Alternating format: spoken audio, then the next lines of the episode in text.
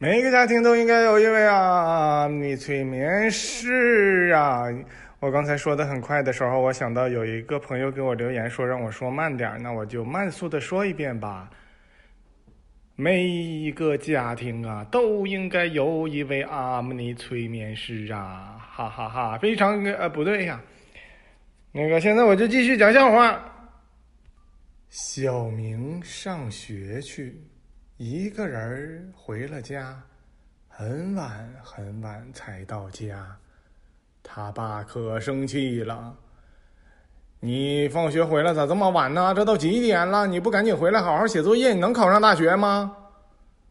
小明说：“爸爸，我今天大学第一天报道，我都已经上大学了，用点心行不行？”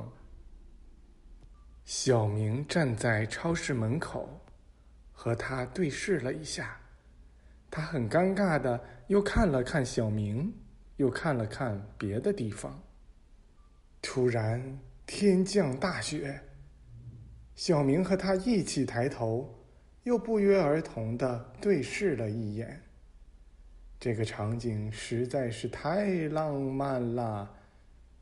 如果……那只狗是个女的就好了。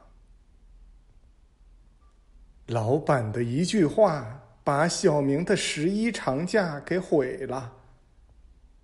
老板是这么说的：“不用着急啊，那个报告你十月八号早晨写好给我就行。”小明去食堂打饭的时候，那个笼屉里边就只剩俩包子了。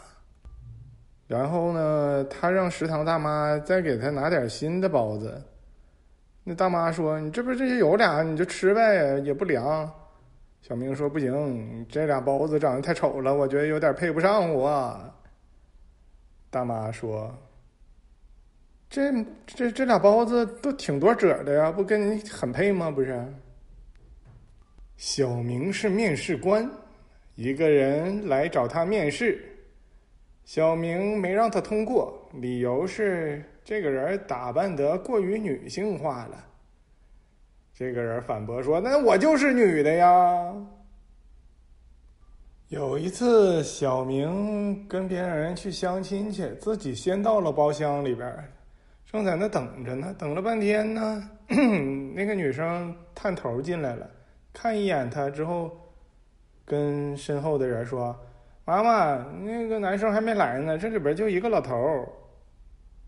小明把自己的蓝牙起了个名字，叫做“一头老母猪”。当他的爸爸打开蓝牙的时候，显示“一头老母猪要和你配对儿”。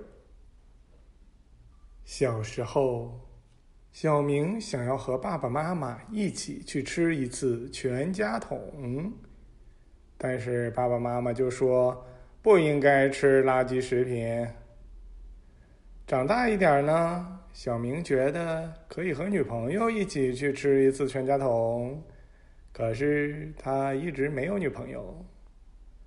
再后来呢，有一天小明发现不用他们了，小明自己就可以吃掉一个全家桶。小明，你说什么星座的人最有异性缘呢？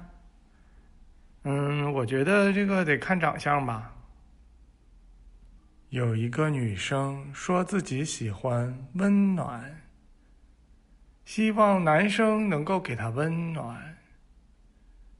小明从坐便上起来了之后说：“现在你可以去上厕所了，还是温暖的呢。”小明的老婆生了五胞胎。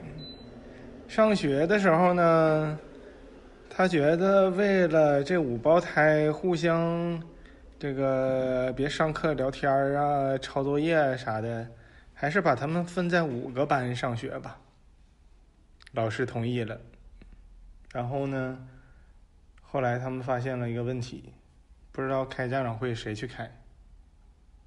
公交车上有一个美女上车了，上车了之后，所有的乘客都是目不转睛的盯着她呀。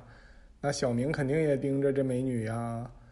那心情激动的呀，心砰砰跳啊！这时候美女专门跟小明说话了：“师傅，你给我好好开车。”后来呢，小明就被撞成了重伤啊，然后来找我们催眠解决一下子嘛。那个，那我不说了，给他催眠去了啊！非常感谢大家的收听，我们下次再见。